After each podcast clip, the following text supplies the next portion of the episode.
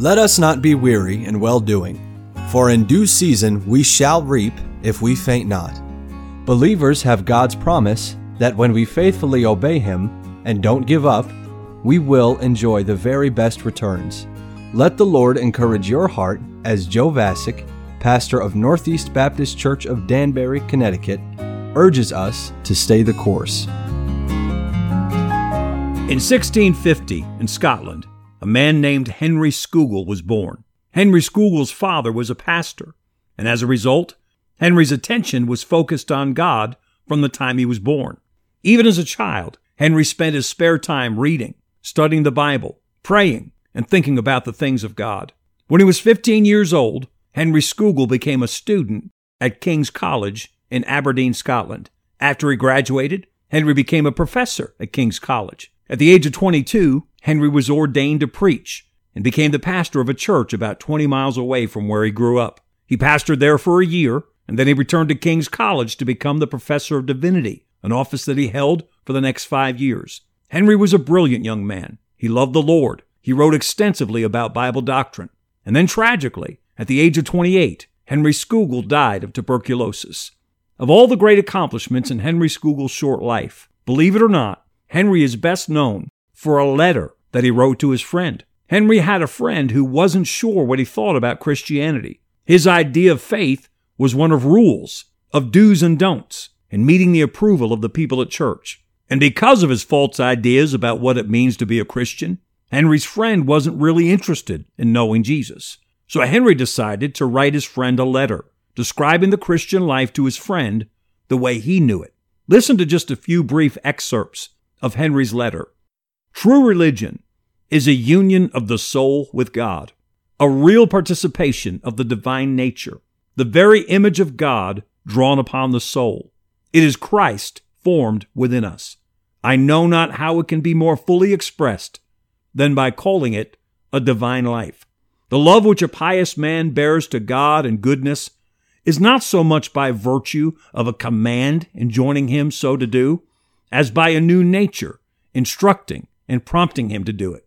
It is a real participation of God's nature.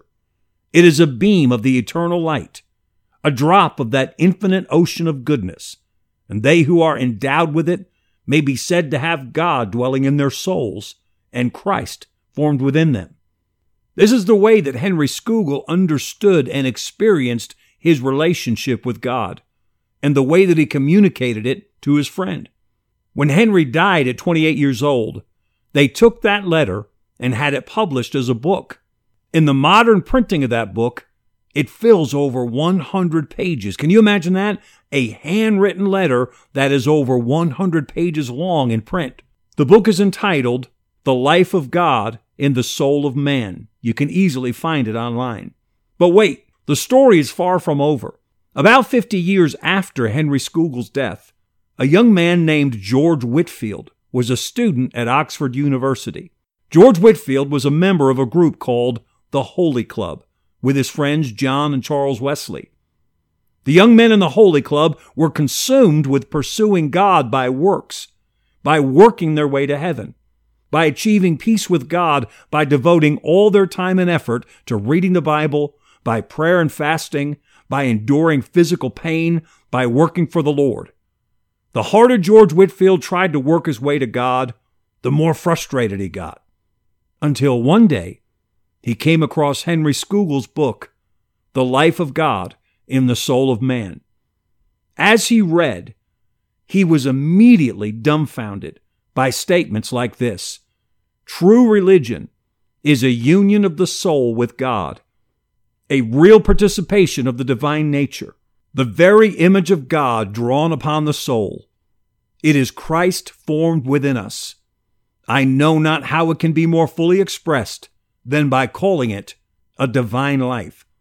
Whitefield later wrote in his autobiography that he knew that the author, Henry Scougal, whoever he was, had something that he himself didn't have. He knew that he had to make a choice. He either had to throw his book in the fire and stay in the Holy Club, continuing with his effort of salvation by works. Or he had to walk away from these ideas and keep reading the words of Henry Scougal. Whitefield decided to keep reading the book. And he said that reading that book caused him to understand what it means to be saved by grace through faith. Very shortly thereafter, George Whitefield made Jesus his Savior. And then he spent the rest of his life preaching that message of salvation by grace through faith in Jesus Christ. He brought that message to America and preached it throughout the colonies.